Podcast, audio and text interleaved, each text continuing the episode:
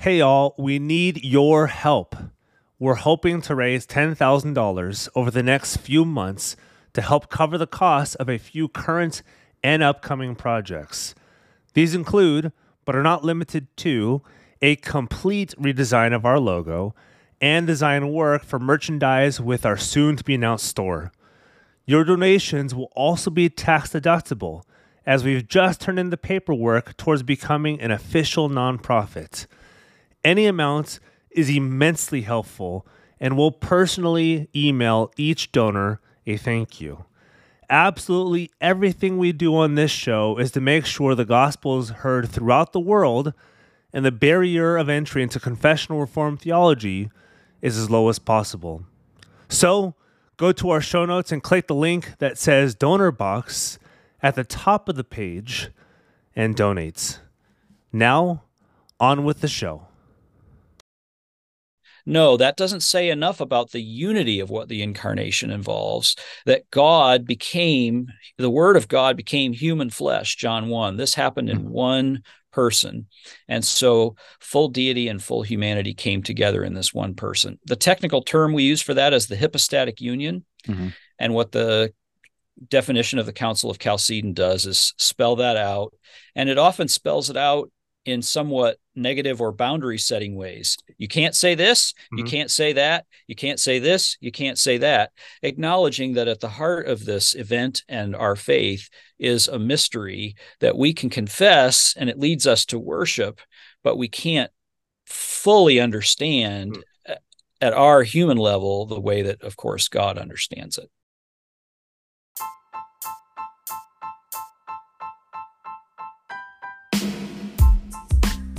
Welcome to the Guilt, Grace, Gratitude podcast, a show devoted to bridging the gap to the historic Reformed Christian faith. Listen in as two friends, a layman Nick and a pastor Peter, discuss the newest and best books in the broader Christian tradition with some of the most respected seminary and college professors, pastors, theologians, authors, and more. We hope these book club episodes introduce solid theological works to those who want to read but don't know where to start or who to trust.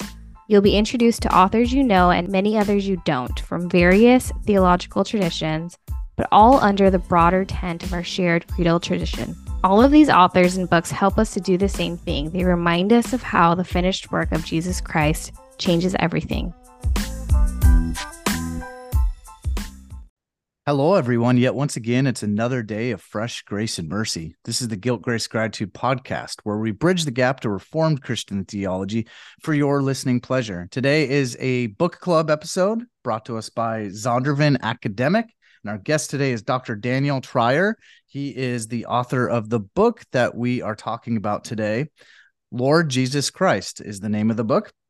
It's within the New Studies in Dogmatics series by Zondervan great series. Um, this book is a study of the doctrine of Christ that is biblical and historical, evangelical and ecumenical, conceptually clear and contextually relevant.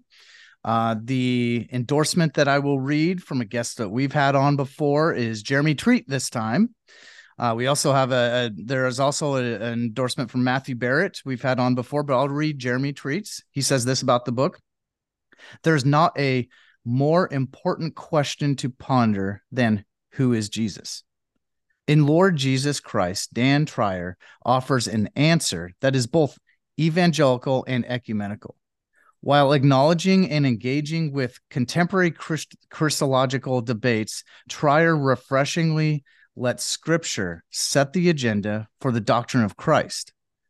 He does so not only by providing theological exegesis of key texts, but also by following the narrative arc of scripture that begins with the eternal communion of the triune God and is consummated with the union of Christ and the church. This book equips the church to declare with more depth and awe that Jesus Christ is Lord. So please go to our show notes, everyone. Uh, there's a link to Zondervan Academic. It'll take you right to this book within the series. You can check out uh, this book within the series and the whole the whole new studies and dogmatic series also. And then also just other uh, contact reminders. If you're listening to this through your podcast app, a friendly reminder you can also subscribe to us on YouTube and watch these videos if that's just an easier media for you. Um, you know, there's also we're pretty active on Twitter and Instagram if you want to engage with us on a daily basis and with updates and just uh, just communication and what we're what we're up to. And then there's a link to find a church. Uh, if you are needing to find a church to call home, we have a local church finder, uh, finding a confessional reformed church near you. Um, and then there's just some other information on our show notes and then our website and the podcast network that we uh, started, uh, Confessional Podcast Network. So check out all that stuff. But let's get into this this uh, very important topic the the telos of everything, the Lord Jesus Christ. And we're gonna have uh, let Peter further introduce Dr. Daniel Treier today. Yeah, it's my pleasure to introduce to our audience Dr. Daniel Treier, who's the Gunther Knoedler I hope I'm pronouncing both of those right. Professor of theology at Wheaton College, where he's been faculty since 2001. Uh, this is my alma mater. Well, I guess technically my alma mater. I only spent a year there and then transferred to Biola, but I've loved Wheaton. We've had a ton of Wheaton professors on, but it's a pleasure having you on, Dr. Treier. Thank you for the invitation. Of course. Yeah. So, first question this is icebreaker. We don't send these questions over. I've been wondering did you and Brandon Crowe get together and say, you know what, we're going to publish the same titled book within two weeks of each other. How did that uh, work? N- no, I have not been able to meet Brandon, and Zondervan and I had a lot of fun deciding what to do about the title once we saw Brandon's in a catalog. Mm-hmm. I'm sure that as a New Testament scholar, like me, he's trying to do a lot of serious work with scripture yep. from a reformed perspective on this yep. doctrine. So I would expect that there's a lot of happy overlap um, beyond the title. Yeah, yeah, there is. Yeah, and it's it'll be funny because this this comes out two weeks after we have an interview with Dr. Brandon Crowe on the same exact title. okay, so, so he's already given you all the answers. Then yeah, we're kind of wondering when people listen to this one, to like, hold up, did they make a mistake and like give the did they like copy and paste this title? But no, no, no, this is the different series, different publisher, but basically same topic. Yeah most cool. important topic ever. So exactly. it's okay. Yeah. yep. So beyond your uh, Wheaton College academic bio, beyond the books you've written, Dr. Treier, tell tell our audience a little bit more about Dan Treier. I grew up on a farm in Ohio. I was part of a Christian home, and so my parents used Bible quizzing uh, and other things to nurture me in the faith. So I memorized 13 books of scripture all through in the six years between seventh and 12th grade, which was wow. very formative for me. Yeah. Wow. So was a missions trip to Mexico City as part of that uh, process. So that's me growing up. I'm now married to Amy Black uh, Treier. She's Amy Black here on campus. She's huh. a professor of political science. We met here in new faculty orientation many, many years ago. We have a teenage daughter, Anna, who is a delight to us, uh, even in the midst of learning to drive at the moment. we are we are part of Emmanuel Presbyterian Church, which is an EPC congregation in yep. Warrenville, just to the west of Wheaton. I am a huge Detroit Tigers fan, so okay. and Lions and Red Wings. I've okay. learned to live with disappointment. Yeah, you have a love hate relationship for the past few years. Yeah, my, my Seahawks just beat you guys yesterday. Yes, yes, they did.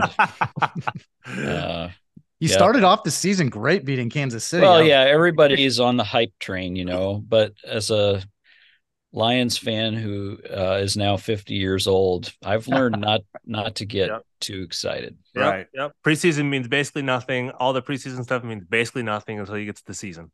Yep. And you know, losing to the Seahawks by an unfortunate interception is that's not disgraceful. Yeah. It's it's more like the the Detroit Lions beat themselves than the Seahawks beat them. Well, it's, yeah, I, I, can't, I can't say that with Nick here. yeah, yeah. it's a regular season game. You can tell I'm trying to start a fight between Nick and Dan, so it's I'm gonna see if I can get there. The Seahawks. I'm, should... I'm, I'm uh, never gonna fight to defend the Lions. oh yeah, that's that's really That's well, not a cause you go for. to be fair, the Seahawks missed two field goals during the game. It should not have even gone into overtime. Anyway, we'll go. get back to we'll get back to the. this Sorry is, to cut you off. Have, we have fun on this show. We don't. Yeah. We talk about theology. We talk about a bunch of other stuff around the. We we like humanizing our guests, not just these superhero authors, but these are real people who like bad teams. So it's don't don't worry about it. Yeah, that's really dehumanizing this author. But anyway. so we didn't mean to uh, cut you short on uh, stopping with the Lions. So keep uh, going through your background and. Uh, uh, that's most of um, what's remotely interesting to tell. I read, read a lot, and play bad golf. nice. that sounds like me. If I were to play golf, I'd play it poorly. Yeah. Well, we'd be good friends. So that could happen. All you have to do is leave apostate Seattle and come to Chicago. There you go. That's right. All right. So, uh, first question I have getting into this book is I kind of want to cover some terms. We do that a lot on our show because we have a really broad audience. We have people that are coming from, you know, just assume they're coming from scratch. They don't know terms and all that kind of stuff. So, just even looking at the cover of the book, read new studies and dogmatics right there and in there people are hung up like i might not know what dogmatics really or it mean. has like a negative taste in people's mouth like oh you're dogmatic about this. This is a bad thing to be. And people might not know really how to articulate the definition. So maybe with that and then how the lord jesus christ fits into that term dogmatics so give please define dogmatics and why this series by zondervan has a volume dedicated to jesus within that well, dogmatics has the term dogma nested in it. So we're dealing with binding church teaching, uh, church teaching that is agreed upon and authoritative for a particular church or set of churches. Mm. And usually it's seen as distinctively binding or authoritative because it is tied to the essence of the gospel. So it's core authoritative teaching. It's not more peripheral. It's its core and its importance in uh, telling us something crucial about the good news that the that the Bible conveys to us. So it's theology done in a kind of systematic way, but trying to pre- present a coherent contemporary um, version and defense of authoritative church teaching that is central to the gospel. And Jesus is absolutely central to the gospel. So if uh, we're learning what the dogma is from confessions of the church, most of those confessional or creedal statements, whether it's the ecumenical ones like the Nicene Creed or more particular ones like the Westminster Confession of Faith, they're going to have articles on God's incarnation in Jesus Christ um, as really crucial to the dogma that they are helping us to confess. And so this series absolutely needs to have a volume on the Lord Jesus Christ. Mm. Yeah, for sure. And so one of the foundational things in your book and something you talk about throughout your book, so I think it's helpful to bring up on the front end is this term and your employment of what's called the theological interpretation of scripture, which might be new to a lot of our audience. It's been a thing for a long time, and you're just bringing this up. What what what is theological interpretation of scripture? and What is particularly helpful about theological interpretation of scripture as it relates to constructing our doctrine of the Lord Jesus Christ? Well, the adjective theological emphasizes that we're uh, interpreting scripture in relation to God, God as the primary author of the text, and God as the primary subject matter of the text. And so, God as the one that we are dealing with in a very dynamic, lively, spiritual way when we interpret the text that focus on God centered biblical interpretation then emphasizes three particular contexts of interpretation canon, creed, and culture. Mm-hmm. I've said more about that in a book on introducing theological interpretation of scripture that I wrote. Uh, a long time ago. So, canon, we're going to interpret particular passages in relation to the whole of Scripture as a unified word from God, telling one story of salvation. Uh, creed. We're going to interpret uh, particular passages of scripture in relation to core doctrines, dogma mm-hmm. that the church confesses. And that could be the rule of faith as expressed in the Nicene Creed and the Chalcedonian definition, the ecumenical creeds regarding Jesus Christ, but it can also be refracted through more particular confessions of particular Protestant churches. We mentioned Westminster just a little while ago as an example. And then culture as a third context, the cultures in which the church today is seeking to interpret the scriptures for the sake of ministering the gospel. This doesn't mean that we can simply read culture back into scripture, yep. or for that matter, the creeds either, or just read from any old passage of scripture onto um, another passage of scripture. But it does mean that these contexts of interpretation guide the questions that we ask, the points of focus from which we come at the interpretation of particular passages. So in this case, I'm interpreting a particular passage of scripture at the start of each chapter of the book and trying to interpret that passage of scripture in relation to the rest of scripture, in relation to core doctrine uh, in the creeds and confessions about Jesus Christ, and in relation to certain contemporary questions that have arisen, whether it be challenges to the virgin birth of mm-hmm. Christ or um, interests in anthropology these days, all sorts of questions about what it really means to be authentically human. Well, how does that relate to God becoming incarnate as a human being in Jesus Christ, right? We've got lots of contemporary cultural questions that might cause us to go back to scripture and read it afresh in relation to the story of Jesus. Yeah, maybe a bridge question from what I just asked into what Nick's about to ask, because what Nick asks builds off of my question. I can imagine somebody asking this when you answer what I just asked, um, either asking this or people have had this asked to them.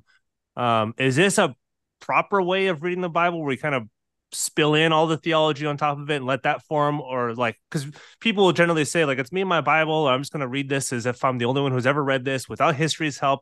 Just i need to read this. So if if uh if that's how somebody comes to the text what would you tell them? Like okay this is this is not me reading into the text. This is me being formed by the text, letting the text form itself. Well, as Protestants, we need to come to the scriptures with a commitment to the priesthood of all believers, but also an understanding of the church and how Christ relates to the church as the one mediator uh, between God and humanity. And those understandings are going to shape the ways that we use both academic scholarship regarding scripture and personal spiritual experience in relation to the interpretation of scripture. We're not going to want to rule out personal spiritual experience mm-hmm. or academic scholarship, but neither one of those should supplant the church reading the scriptures as part of the means of grace.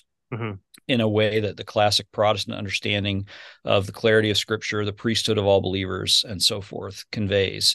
So, my understanding of TIS, which admittedly may not be everyone's, just as my understanding of how to use biblical scholarship and how to incorporate personal piety in the process, is going to be shaped by a Protestant account of Word and Spirit and how God ministers the Word and the Spirit uh, to and through His church. Gotcha. That's good. As you probably know, we talk a lot about Westminster Seminary, California on here. I can't even begin to tell you the impact this institution has had on my faith, my family, and the ministry the Lord has entrusted me with.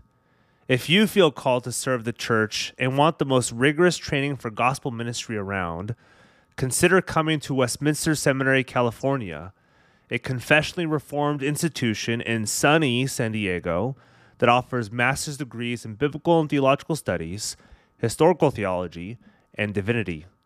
Westminster's approach to ministry education emphasizes a mastery of the original biblical languages, maintaining a small student to professor ratio, a laser focus on face to face education, coupled with an understanding of the importance of having pastor scholars with decades of ministry experience, train the next generation of servant leaders for the Church of Jesus Christ. If this interests you, and I hope it does, call Westminster today at 888 480 8474 to talk to admissions counselor or visit www.wscal.edu. Again, call Westminster Seminary, California today at 888 480 8474 or log on to www.wscal.edu, which will all be available in our show notes.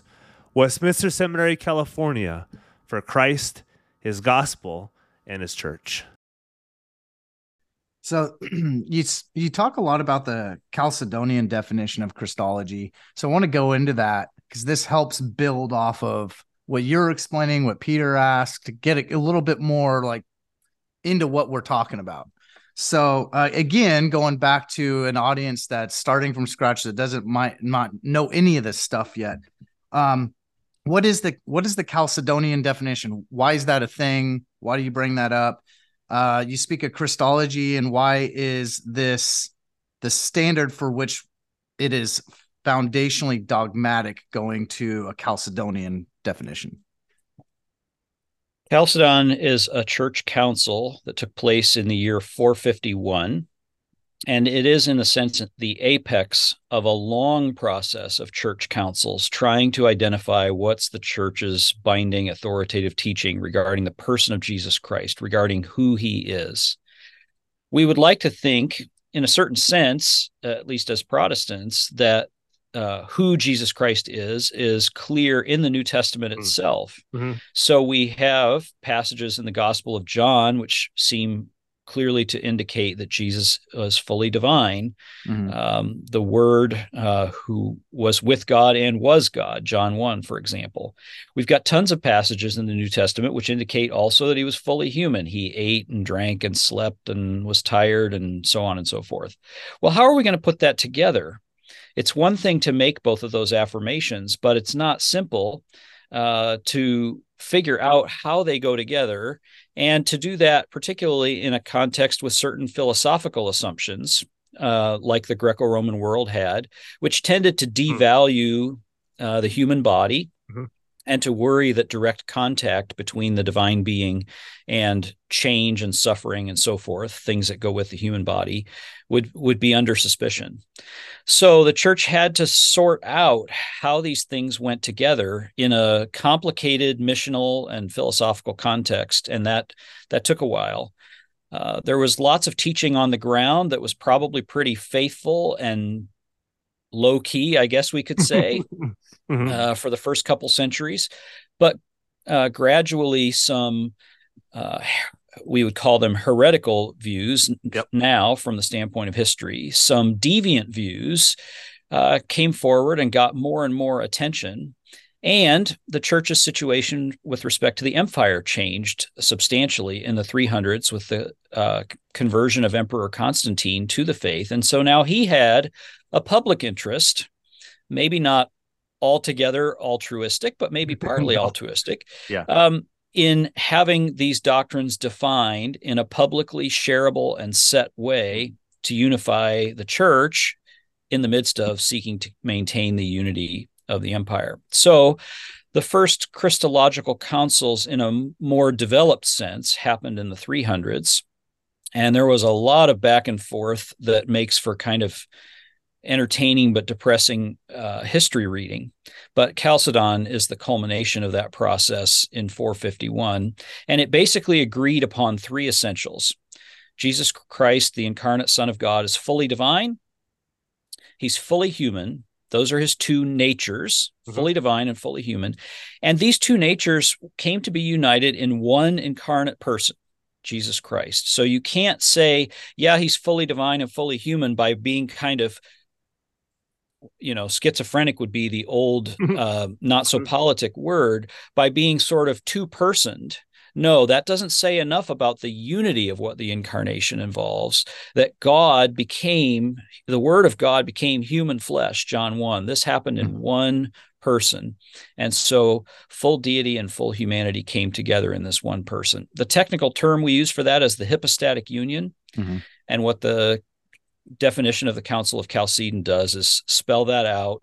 And it often spells it out in somewhat negative or boundary setting ways. You can't say this, mm-hmm. you can't say that, you can't say this, you can't say that, acknowledging that at the heart of this event and our faith is a mystery that we can confess and it leads us to worship, but we can't fully understand mm-hmm. at our human level the way that, of course, God understands it. Yeah, Mm-hmm. that's another term that you I think you bring up and people might hear is homo homoousios. Mhm. Yes. So uh, the Son incarnate is of one being, homo homoousios, with the Father. That is fully divine, Yeah. as every bit as eternal, powerful, loving, etc., uh, as God the Father. And so the doctrine of the Trinity emerges from this too, right? Um, God the Father, God the Son, and then God the Holy Spirit. Likewise, homo homoousios with the Father and the Son. We believe in one Lord, uh, the Giver of life. Um, who proceeds from the Father and the Son, the Holy Spirit. That um, confession of the Trinity involving the deity and personhood of the Holy Spirit arises as part of this process of Christological definition. Yeah. Yeah. And you talk about as well. So going through both the doctrinal foundations, historical foundations, the scriptural foundations, and you you've already talked about this during the our interview right now, but throughout your book, that Jesus is the center, he's the mediator, he's the the covenant mediator, which is a, a fancy term of both Old New Testaments. I use covenant kind of the first half of the book and mediator um, more specifically in the last half. So how does this help? Like, what is that? What is this? How does this relate to both testaments? Why is Jesus the covenant mediator? And how does it help us understand the identity of Jesus and his relationship to the triune Godhead? I know that's a lot of questions, so I'll break it down. So it's um, how is he the center of both testaments? How does he? Or how does that help us understand the identity of Jesus and his relation to the triune Godhead? So, one of the developments in Christology over the last century or so has been a realization that we shouldn't split apart the person of Christ from the work of Christ. Mm-hmm. We come to understand the person of Christ, who he is, by what the Bible says about the work of Christ, by Mhm. what he has done. That doesn't reduce the person to the work, but it does Yeah. say that the work is the way that God, through the scriptures, reveals who Mhm. the person is. Mediator is a crucial term in that regard. What a mediator does is relate to persons or groups. And in this case, we're not just talking about an intermediary, a go between who is different from both Not sides. party. We're not talking about a third party intermediary. We're talking about one who relates God and creatures. There's an asymmetry between God and creatures, not only in terms of creator and creatures, but also in terms of perfectly holy and utterly sinful. So we need a mediator to bring these together who's going to come from God's side, from God's very self, to bridge that gap, both the creator creature gap and most notably the holiness sin gap Mhm. uh, that has happened since the fall. So, as mediator, Christ relates God and creatures, especially God's people, uh, to God, despite our finitude and fallenness. This uh, saving mediator must be divine because otherwise he could not reveal who God is and he could not rescue uh, fallen creatures from death. So it must be the divine Logos, the Word of God, uh, internal to the very being of God, who is going to reveal to us, who's going to mediate to us um, revelation and redemption. And this mediator must be fully human so that we really come into contact with God in our broken but now healed and forgiven humanity. Um, one other point then about how this holds the testaments together, Yeah. Old and New Testament.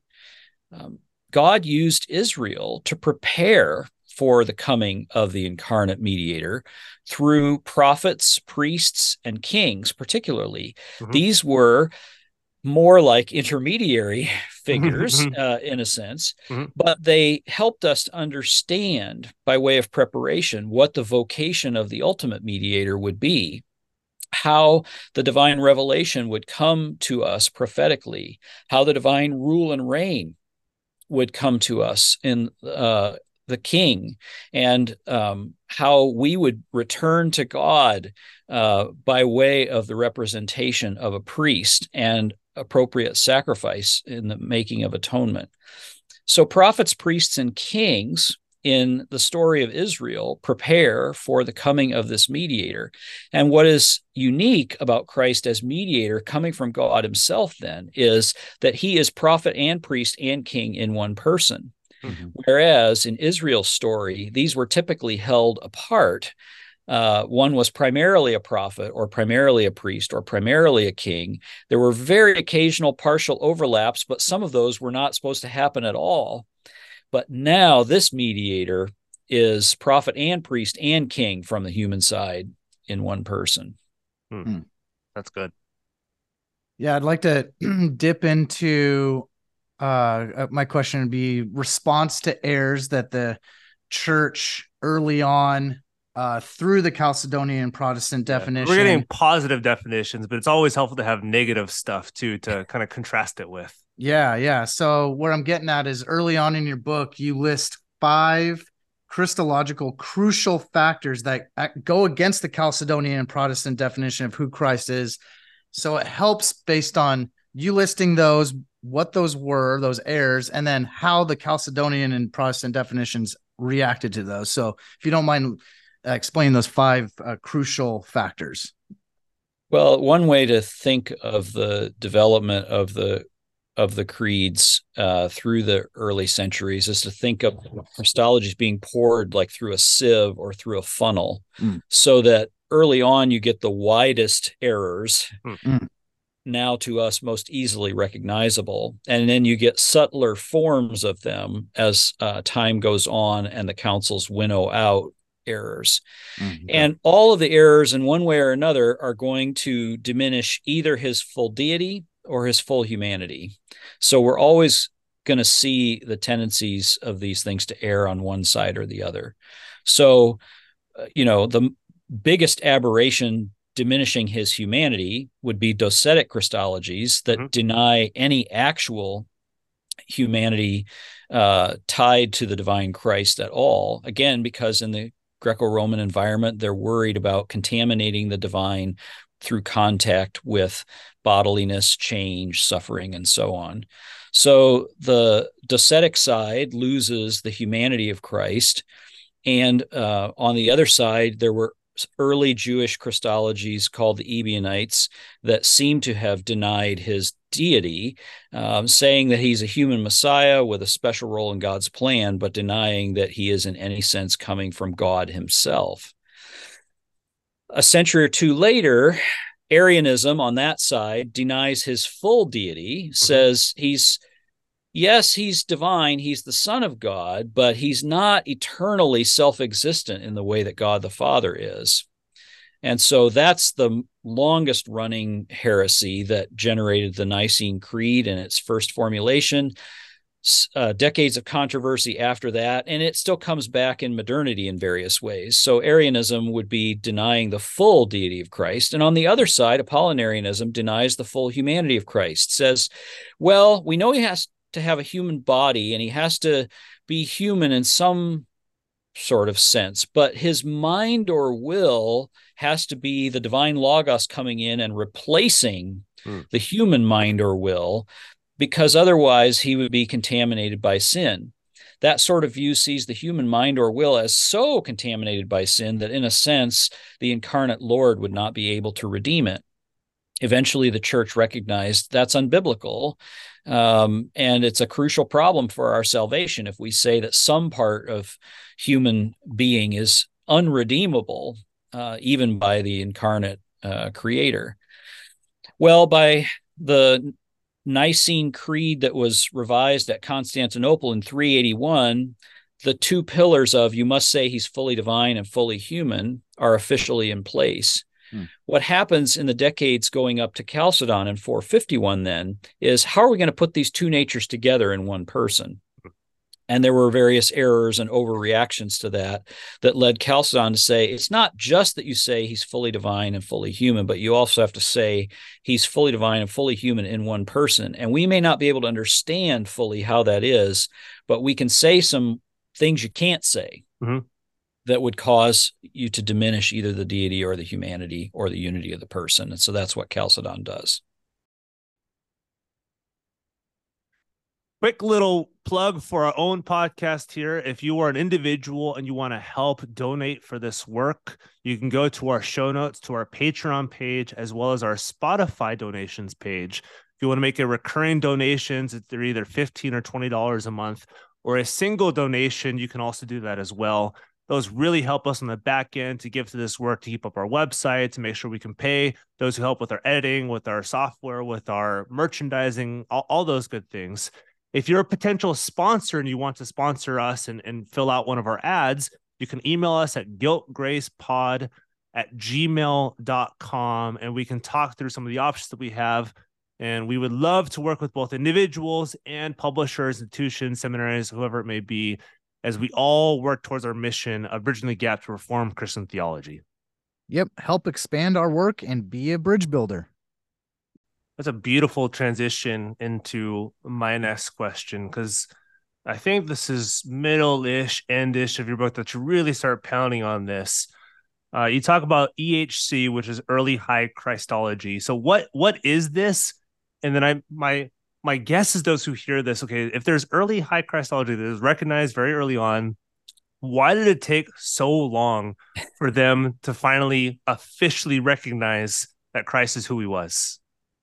Yes. Yeah, so early high Christology is taking us back to the Bible, but it's also taking us forward past the Enlightenment into trends in modern Christological scholarship. And yeah. so we're we're having to go um, both backward and forward from the Chalcedonian definition. By high Christology, uh, different people mean different things, but what I mean and what most of the advocates of early high Christology mean is fully divine. Mm-hmm. In other words, high Christology would be saying Christ is fully divine as well as fully human. By early, we mean um, not just um, in the creeds after the scriptures, mm-hmm not just in the Gospel of John, which a lot of modern scholarship takes to be very late, mm-hmm. late first century or early second century, and to have arisen in a more Hellenistic or Greco Roman environment. Not just uh, post scripture or not just late in scripture in the Gospel of John, but earlier on in Paul's letters. In places in Hebrews, places in the Synoptic Gospels, you see evidence of Christ's pre existence as divine and the incarnation. The word incarnation may only come from the word becoming flesh in John 1 14, but the concept of incarnation is there in lots of other New Testament passages. And some, and I would count myself in this camp and try to make a certain contribution to it in this book, mm-hmm. some would say it's not just there in the New Testament, but early high Christology goes back to the understanding of Jesus himself. Hmm. Jesus understood himself, even in his humanity, to be fully divine in light of how he understood who he was in fulfilling, um, particularly Isaiah and mm-hmm. certain scriptures there that he is God with us, that he is the divine servant in human form. Uh, he is the child who is mighty God, Isaiah 9, and so on. And I think that the virgin birth actually helped him to that understanding of the significance of his identity in light of uh, the Old Testament scriptures and particularly Isaiah. I can't prove that, but mm-hmm. I try to make uh, an argument uh, making a reasonable case for that. Now, you might say, well, why does it make a difference how early the high Christology is, as long as we're willing to affirm what the creeds say yeah. and maybe find them in John chapter 1? I think it makes a difference in terms of the unity of New Testament teaching, the confidence that we have about the full deity of Christ, and the confidence that we have that Christ's deity is attached to his mission. It's essential to what he came to do. I think it's easy to think of him as just needing to become incarnate to provide a human sacrifice for yep. our sins yep. or a human example for us to imitate or uh, a striking uh, portrayal of God's love or you know various um, things that are true enough in themselves but that diminish the sense that he is God himself in human flesh coming from God's own inexhaustible love to accomplish our salvation. And our salvation is not just receiving forgiveness or an example to imitate or something like that, but it is coming to know God in Himself this is uh, this is eternal life that they may know the true God, right? That's the Johannine theme here that I think is at stake. So if high Christology goes back not just to the late New Testament, but to the heart of the New Testament and even to Jesus himself, we have a more organic unity between who Jesus is in his person and what he does in his work, in what he teaches his apostles and what they teach us throughout the New Testament, and therefore in our sense of how his deity relates to our salvation. Mm-hmm. That's really good. This is so helpful because a few things. Um, talking about the Chalced- Chalcedonian definition in 451, that's uh, not saying that Chalcedonian de- definition brought a brand new look at who Christ is and because uh, it goes against a, uh, an objection of non-Christians saying, "Hey, Christianity was way later. This is a yeah. way later development." Yeah, this is something that uh, they're just explaining what the Bible says. Yeah, it was the and, disciples and the disciples, disciples and disciples, disciples, disciples who then looked back at traditions like, "Oh, okay, maybe we'll inject some of this into it." Yeah, and including too, we're talking about early church history.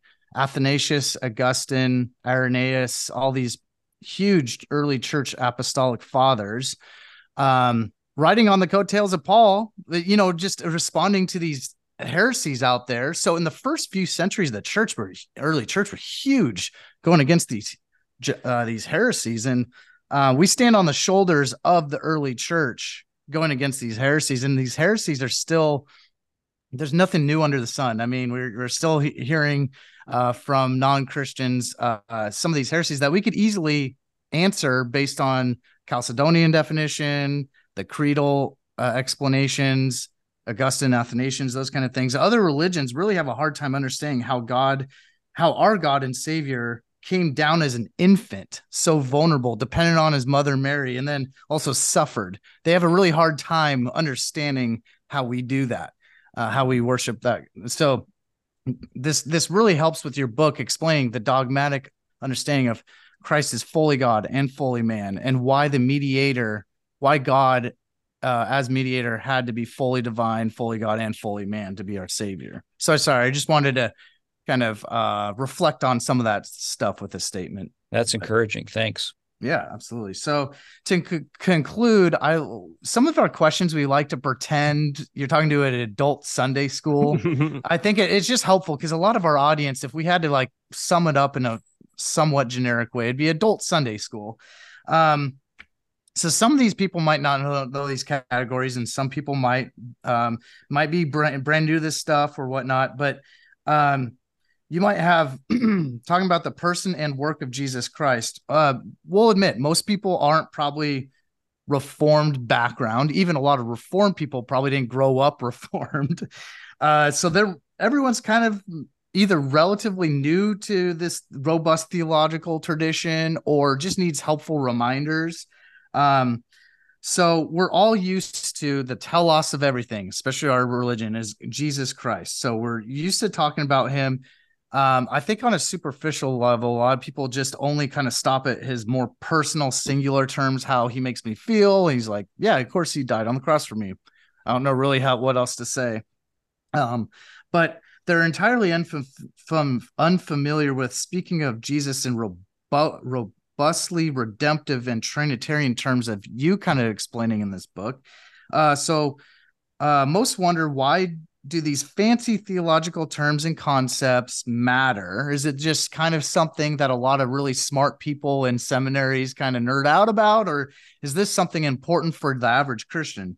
I mean, a lot of people might just say, I just want to love Jesus and go on with my day. And, um, but can you kind of encourage the audience to dig into knowing more about our Lord and Savior, not just knowing of him about, you know, this, this theological depth? and richness. Yeah, so uh, we'll see if I can be brief enough for an adult Sunday school. never, never my strength. Um, okay. I think one answer is to talk about some phrases that animated the early church fathers okay. who struggled through to discern these doctrines and then to defend them. Uh, one phrase is the law of prayer is the law of faith. Mm, that is, there should be correspondence between how we address God in Christ in worship and what we believe about God. And there was a disconnect, particularly with Arianism, to say, yeah, we'll worship him as the Son of God, but we don't believe that he's fully divine in the sense of eternally self existent creator. He's really just a creature, albeit tremendously glorified. That's inconsistency between the law of prayer and the law of faith. So his deity and particularly worship are at stake, it seems to me, hmm. as that phrase signifies. Another phrase um, is um, what is uh, un. Um, I just lost it. Uh, what is unhealed? Um, you know the one I'm talking about. What is not anyway, taking on is not healed. Pardon me. Is that the Gregory of Nazianzus yes. quote that everybody knows? Yeah. Yes, which actually came from uh, Origen, and then Gregory um, picked yeah. it up. So the idea is there's no part of human life that that is um, off limits for Christ yeah. to take up, or what is not taking on is not healed. I think yeah, that's what like... is not assumed is not redeemed. Yes. Yeah. So that phrase, I think, signals that not just his deity, but his humanity is crucial and crucial to our salvation. Because if there is some area of human life that is so corrupted that it's off limits to the incarnation, then that is essentially unredeemable, unhealable. And that has drastic consequences for uh, our salvation. So these phrases, I think, signal that our worship is at stake and our salvation is at stake. The other way I think of answering this question, and particularly the Trinitarian piece, would be to go to certain key passages of Scripture.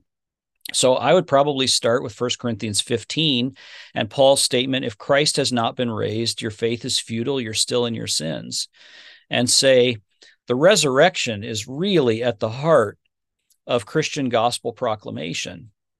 So, what then does the rest of Pauline teaching uh, show us about this resurrected Christ and who he is? Well, Ephesians 1 is um, anchored in some important respects in the resurrection, but the chapter as a whole emphasizes our status in Christ. By the same Spirit who powerfully raised him from the dead, we are now beloved by God as Father in Christ in Christ is there something like 11 times, depending on how you count a prepositional phrase or two.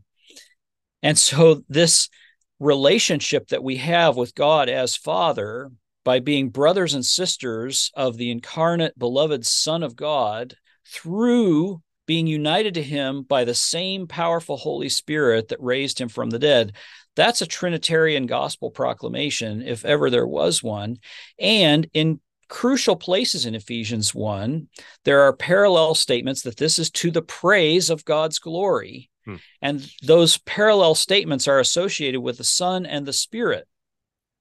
So we have this richly Trinitarian or at least proto Trinitarian structure to Ephesians 1 that moves us from the resurrection as this apex event that validates the cross and makes it possible now for us to know the vindicated living Christ by the Spirit. And the way that we come to know God in Christ is in this richly Trinitarian um, salvation. And Romans 8 is a parallel passage again, where mm-hmm in the Spirit, we are being conformed to Christ the Son because the triune God predestined us, and the Father didn't spare his own Son, but lovingly gave him up for us all. So it's not gentle Jesus, meek and mild on our side against a wrathful, angry Father, as if there's conflict between these divine persons. No, each of the persons of the triune Godhead together lovingly with one will, not three separate wills, loving us and willing the incarnation for us and for our salvation. So I think it's there in the New Testament hmm. in seed form. And sometimes we become so familiar with it that maybe we don't teach it to others and we don't appreciate it ourselves. But our salvation reveals our God to be uh, profoundly loving in a Trinitarian way. That's awesome. Fred Sanders, I might mention. Fred writes yep. wonderful books on the yep. Trinity. Yep. And I think it's in one of his more popular books, The Deep Things of God, where he says, look, evangelical piety, all of its instincts have been Trinitarian, whether we know how to use that word or not. Um, it's kind of hardwired into how we come to know gospel faith as evangelical Protestants. And so I think, you know, let's learn just a little bit of the language so that we can be mm. sure that our worship actually corresponds to mm. our faith and the salvation that we that we enjoy. Yeah, that's a really good point. Yeah, it's that's helpful on so many fronts, and that that is the impetus for our worship. It's not as if you can divorce um, doctrinal understanding or creedal statements or confessional statements or learning about Christ. It's even the New Testament itself, like you said, when Paul is writing, he moves from this doctrine and he's not like, okay, now I'm on the praise. He moves it and he's like, I have to praise. I, it's not yes. like I move from teaching into praising. It's like, I, this is what I do. This is in yep. response to what I hear. This is what I say. Um, well, Dr. Treier, thank you so much for coming on. Thank you for writing this book, for continuing with this series that I think everybody thought was dormant for a little bit. And then all of a sudden pops out Dr. Treier's work. So thank you. Just so a much... little pandemic delay. yeah.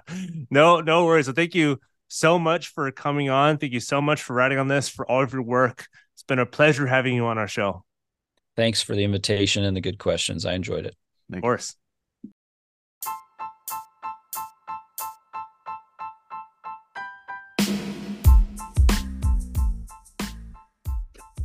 Hey, I hope you enjoyed this week's book club episode where we spotlight a specific book from a publisher and an author that both Nick and I really enjoy. We don't always agree with everything that the author uh, or the book comes about, but what they do share with us is love for Christ and his gospel from whatever tradition they come from, whatever creedal tradition they come from, or confessional tradition. Uh, we all do share the same broader ecumenical Christian faith from different backgrounds, ethnicities, and, and denominations. Uh, we, we hope that these introduce books that you might not have heard of before, authors that you might not have heard of before. Um, I've been uh, really helped by learning about some of these. If you want to go to our show notes, find a link to the publisher, that helps them out a ton. A link to the author's page, to the book, to purchase it from the publisher themselves. It really helps them um, expose their work uh, through the publisher themselves. Yeah, and the value that we're bringing with these book clubs is you guys can really rely on us because, as we all know, it takes a lot of time and effort to stay on top of all the books that are coming out and know which ones are probably good to look into, be recommended to read, look out for. And so these uh, these episodes are to whet your palate. You can we have already know that we're going to recommend this book, but you can um, listen to the episode yourself, get a little more understanding of the book and the author, and then go from there. Yeah. So if you want to find these books and, uh, and purchase one for yourself, purchase one for friends or family, and also too, if you can find us on Apple, Spotify, any podcast catcher, rate and review us. That's that's how we're that's how we're best known. It's how we kind of make ourselves known. Uh, introduce these to a friend and and maybe just build your bookcase, build your reading, uh, read broader, and and read really well, all under the umbrella of our creedal faith under Jesus Christ.